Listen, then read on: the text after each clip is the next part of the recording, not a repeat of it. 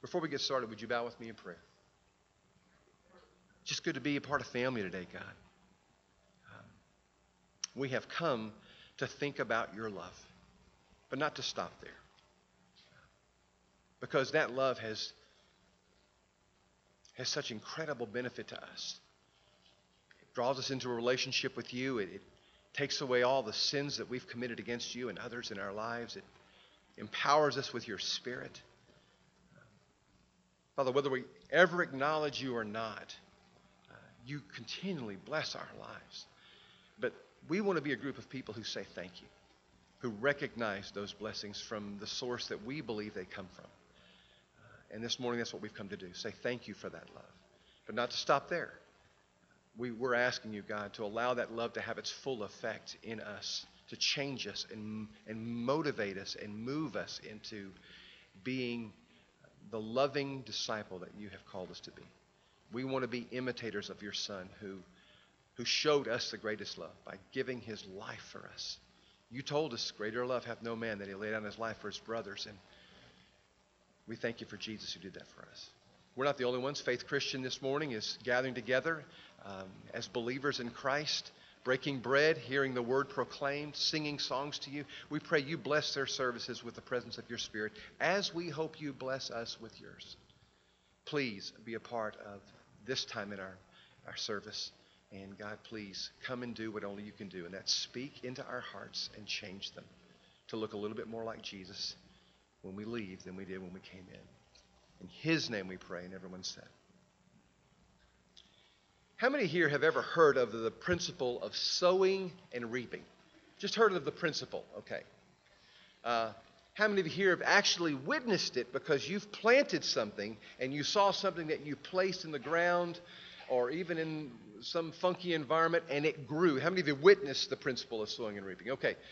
And even regardless of plants that have grown, uh, you've probably witnessed it in your life in regards to this single principle. If you'd never read the Bible, most likely, you may have even heard the principle what you get out of life is often what you put in, right? And, and, and, if people aren't gathering in places like this and aren't hearing the word preached this morning and aren't breaking the bread, there's a good chance they've experienced it. Some call it karma. We call it sowing and reaping because that's one of the things that Scripture taught us um, is a principle that the greatest farmer in the world happened to lace into our lives. What you put in often determines what you get out. And so I guess in a sense we could all say we are farmers. Bum ba dum bum bum bum bum. Right? Now, that's not the logo for the company because I didn't want to do false advertising. One of my best friends sold insurance for a company that, um, well, I can't mention that either because then I'd have to go mention all the other companies. But, anyways, uh, you know this song, so let's sing it all together. Here we go. Ready? We are farmers. Bum, ba dum, bum, bum, bum, bum. Y'all are awesome. And I hope that whenever you hear that song from now on, you don't think insurance, you think, wow, that's a principle of life God invites me to be a part of every single day. Because He does. In Galatians chapter 6 and verse 9, here's what the scripture says Don't be deceived. God is not going to be mocked. Whatever a man sows, that will he also reap. For he who sows to his flesh will of the flesh reap corruption. But he who sows to the Spirit will of the Spirit reap everlasting life. Life that doesn't stop, it just goes on and on and on. So, let us not grow weary while doing good. Because in due season we will reap if we do not lose heart. We don't have to make this stuff up. Here is a principle of life from the one who invented life in the first place and got all of this started. And it's one that I'd like to remind you of this in simply telling a couple of stories that are deep on my heart because of of a funeral that I did yesterday. For those of you who are not here, there is a lady that I wished I could have introduced you to, and I would, if I'd have done so, I'd call you. This is my faith mom. Her name is Carlene. And probably right off the bat, you'd think, well, what in the world's a faith mom? Let me see if I can explain. A faith mom is someone in Christianity who becomes your mom when your mom's not present. That's a faith mom. Or becomes your mom when you've never really had a mom present, which is way cool. And I, and I think you could have a faith dad, you could have a faith uncle, you could have a faith aunt, you could have a faith grandchild, you could have a faith, any member of your family, because of the body of Christ, because of your association, because of, of what Jesus does when you say, I want to be a follower of Christ, he not only takes away your sin, as we prayed about a while ago, infuses you with His Holy Spirit, but immediately, whether you like it or not, you're added to a family. My kids are here this morning because of that funeral that was yesterday for my faith mom, their faith grandmother. Lauren didn't have a choice. When she came into the world, she didn't get to be a Penland. She was stuck with being a sportsman. She get to be a Schultz. Would have been a much better singer, you know what I mean? She got to be a sportsman. Same thing with Tabitha. When she came into the world, she didn't get to be a Roberts. She got to be a sportsman. Didn't have a choice. You don't have a choice either. Now, whether you like it or not, that's who's your family. You're, this family around you here, if you're a Christian, is part of your family. I believe, and what I've lived so far, is it, it really is a benefit to you to be a part of a family. And that's your choice. You can sow that choice into your life and reap the consequences of it. Sometimes are tough, but most of the time are wonderful. Or you cannot. I want to encourage you be a part of the KCC family. Amen. Those of you who are satisfied customers, say amen. amen. That's all we have, huh? We're family. And, and if we're doing this well, like Jesus, I think, intended us to do it, everyone would want to be a part of this. But some of us aren't very good at being family in family. We're just not. I had a birth mother.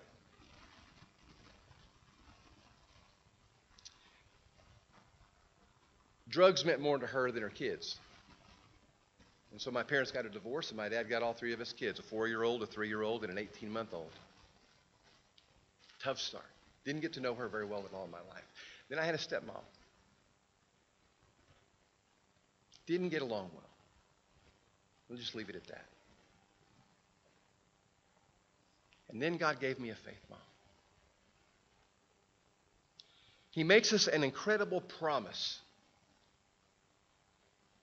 that I think most of us don't pay much attention to because we don't think of ourselves much as missionaries. We're hoping in this series called Search and Rescue that we're changing that for you. But this is a scripture for all missionaries, for all of those who, who sense the call to go search and rescue people on behalf of Jesus Christ. It's found in Mark chapter 10 and verse 29 and 30. Truly I tell you, Jesus replied, Nobody. Does that leave out anybody here? No. No one who has left home or brothers or sisters or mothers or fathers or children or fields for me and the gospel will fail to receive a hundred times as much in this present age homes, brothers, sisters, mothers, children, fields. Now, along with persecutions, okay? But not just those other good things listed there, but also in the age to come, life that doesn't stop. Aren't you glad we don't have to make this up? But that's a promise that God makes to every single one of you missionaries that are sitting here in this room today or listening to me via podcast or whatever. God makes that promise to every single one of us if you have to give up things for Him and for the gospel, not just in the old by and by when you get to heaven will you receive it, but also in this life. And one of the things He mentions there is relationships that maybe you've never had before, or if you've had them and you had to leave them or give them up or set them aside because of, of following Christ and where He sent you, you're not going to get less life. God says, I'll make sure that in this world and in the next. And I remember, I, I never really paid much attention to that passage and that promise to getting ready for this funeral. Because God helped me to see this is what God did for my family.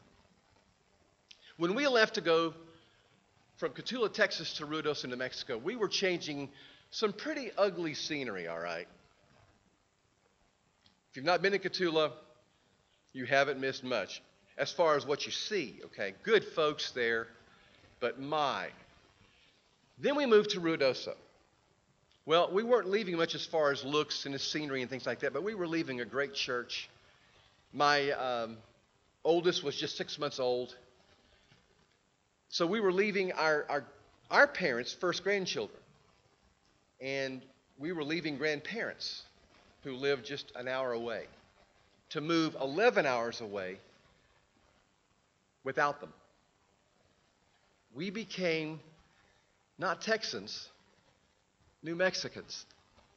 That was not easy either. Because we'd, we'd only lived in Texas. We were Texans. We were proud, sometimes arrogant Texans. And we were becoming New Mexicans? Really? Just, that wasn't going to work, but it did. But we left a lot when we left. But my oh my, did we gain a lot once we got there. And one of the biggest gains was a couple by the name of George and Carlene Reed, who moved in about a year after we did. But once I went and knocked on their door and met then what I thought was the ugliest dog I'd ever seen in my life, Bruiser, we began a relationship that they didn't see coming and we didn't see coming. And I'm not going to go into all of that relationship, but all I can say is they saw our second child born there. Um, they were the only ones we trusted to babysit our children when they were small. After they got to be about 10, we didn't care who took care of them. but they babysat our children. Birthdays, school plays, track meets, soccer, a divorce. They saw us through everything. And then when we were remarried, oh my, rejoice with us like there was nothing better in the world. When we moved from uh, Ruidoso to Fredericksburg, you know the story. We went home to tell Carlene. George had passed by then. He'd been gone about a year and a half. And when we said that we were accepting the position at Oak Hills in Fredericksburg, Carlene said, When do we leave? And she moved with us. Now, when I, I introduce you to Carlene Reed, those of you who are a visitor, and I tell you she's my faith mom, and just said, well, she moved, when we moved from Ruidoso to, to Fredericksburg, she moved with us. You're thinking, he has groupies. Well, all preachers have groupies. David Koresh had groupies. Jim Jones had groupies. Jimmy Sportsman, he, have he has groupies, okay? Doesn't mean that they're intelligent people. But they're connected somehow. So she was connected to us because we were family. And you know what? Her family, the Reeds, didn't know where to put the sportsmans. They didn't have a file for that in their hearts or in their minds. And, and even here for the funeral, it was awkward yesterday. Still, they don't they do not know where to put someone who had 27 straight Christmas dinners on Christmas Day with their grandmother and their aunt and not them. But the Reeds did with us, and us with the Reeds. My family didn't know where to put them. Who are these people that that you're having Christmas dinner with 27 years in a row. I don't know how to explain it except the promise of what Jesus made and the reality of it being true in our lives. What you sow, you reap. You can't escape it. Most of the times, I, if you're like me, I, I hear that and I think bad things. Well, if you, if you keep making that face, it's going to stick. We start hearing that when we're just young, right? And, and the rest of it, if you keep saying that, doing that, it's, it's going to get you. But God wants us to know the opposite, listen to me, is equally true. And maybe even more so. God says, I will limit the effects and the consequences of your stupid decisions to the fourth generation, but I will, I will allow your great decisions and your great choices to be visited to the thousandth generation. So he's behind and, and helping all of those great decisions you make, even though it doesn't feel that way at the time. And I hope that encourages you to just, regardless of how it feels in the moment or what the reaction is instantaneously, you keep doing the right thing, the good thing, the godly thing, because the creator of life says, You keep sowing, I'm going to make sure you reap. Because we are farmers. Finish it. There you go. When I say that, you just join in. We are farmers. Bum ba dum bum bum bum bum. We are. You can't escape it. Carlene didn't.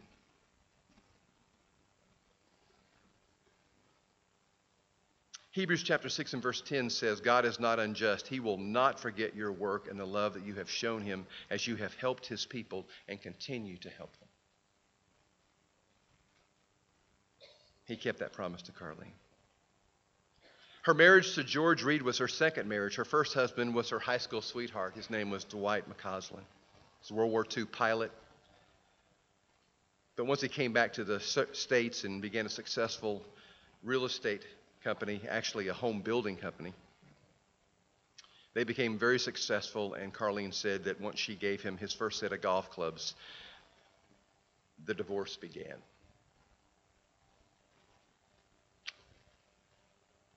He fell in love with the clubs and fell in love with people who were at the club. And after 14 years of marriage, that marriage ended. But she will tell you that and she asked me to include all of that even in her service yesterday because two beautiful gifts came out of that by the name of Lee and Susan McCausland, who helped her in that marriage learn how much she didn't know about love. And she also learned, even though of a stinker of a husband, how much she didn't know about being a wife. And she tried to take all of those lessons into her marriage with George Reed. That was a marriage of 49 years. And they were a pair. But she had no idea what was coming in the second year of their marriage. When she married George, she had two kids of her own, Lee and Susan McCausland, but he had three of his Glenda and George. George Jr., by the way. And the other one just went out the window. Don't have it in my notes. But they had three kids. And one of them went swimming one day in Houston at Spring Creek. There had been a, a flash flood a couple of weeks before, and so it had kind of changed the bottom of a area that he was used to swimming in. It had filled it in. Little did he know when he dove in head first, it wasn't eight feet deep, it was two. And he immediately became a paraplegic. And Carlene became his caregiver for two years. He was 19 years old. And she took care of him in every way that a mother would take care of a baby. And it was very, very, very difficult to the point that it drove her into a depression that nearly took her life. Now, you don't know any of that about Carlene because you saw her as this vivacious, full of life, witty person. But that's a part of her story. And I hate it on some level, but I love it on another. Because she gave a level of care to someone that she didn't know that well that some of us would have trouble doing for someone that was my blood kin and I did know well. And God made her a promise before she maybe even knew it was a promise that, Carlene, what you sow, you will reap. And I believe with all of my heart, having looked back with this, and we talked about this as, with their family the other day, that, that part of this incredible life that this woman lived materially, relationally, physically. She put things in her body that should have killed her by the time she was 40. But she lived to be 91. 91. And I mean, lived in those 91 years, up to the last moment. And I believe with all of my heart, part of it was because of what she gave to George Reed Jr. That's just me. Didn't get a voice from God about that. But even if I'm off on that, I know I'm on on this. She gave incredible care to someone in her family. And four months ago, I made a phone call to her grandson. Now, when I say that, that she was part of my family and we were part of her family, I mean we were family. We helped take care of her properties. We helped take care of her. We, we were family. We, we carried the lion's share of the responsibilities of caring for her as a mom. The family didn't. I'm not uh, saying, I'm just giving you an idea. They didn't. But we got to a place where Gail's mom was living with us and she was not doing very well at the moment. And all of a sudden, Carlene was going to demand 24 hour care. I had to make a phone call to at least one member of that family that I knew would care and care deeply, and that was their grandson, Daryl. And I said, Daryl, I need some help. And a day later, the man who is oversees all of the rebuilds of the HEBs in the Houston area, which there's over, I think, 20 stores, came to live in her house until the day she died. He brought his laptop, and from that vantage point, conducted the, the eight remodels that were going on the time when he stepped into her life to do that. And I mean, was with her 24 hours a day, taking care of her like she took care of George Jr. And when, when that, he had to make a, a move and go someplace to Houston or San Antonio for just for a couple of hours, his mother, Glenda Sue, would step in and she'd try to be there from Houston. And together they helped take care of her the last four months of her life in a way that there's no way that we could have.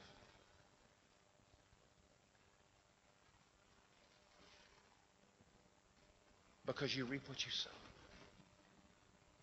You just do. You reap what you sow. Because we are farmers. Bum, ba dum, bum, bum, bum, bum.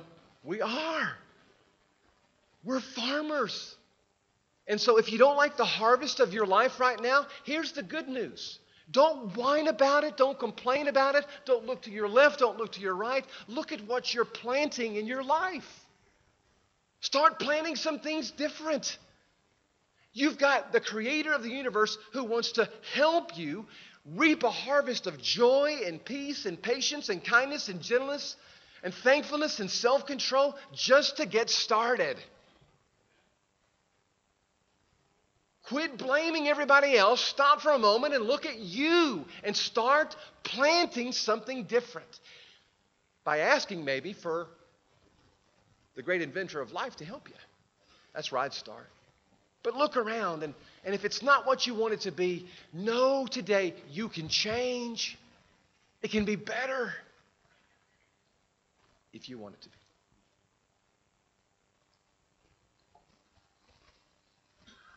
Second Corinthians 9 and verse 6 says this The farmer who plants only a few seeds will get a small crop. The farmer who plants generously will reap generously. That's for all you farmers out there. So when I'm talking about making some changes in what you plant, don't just plant a few days or, or a few things. You plant as much as you can. Because I want to warn you before you start planting, if you just plant a few things at a few, a few, a few at a time, you, it's just not going to get much return. Now, we usually tie that to money, we preachers, because it comes in a text of money, all right? It's not taken out of context, but it's saying if you're generous in what you give, you'll receive generously. That applies to everything. Amen? It just does.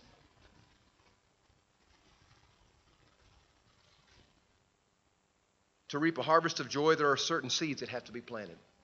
To reap a harvest of financial peace, there are certain seeds that need to be planted. To be able to have conversations that, that are beneficial and go places, certain seeds in those conversations need to be planted. Come to crucial conversations, you'll see why. To harvest marital bliss in your life, certain seeds need to be planted.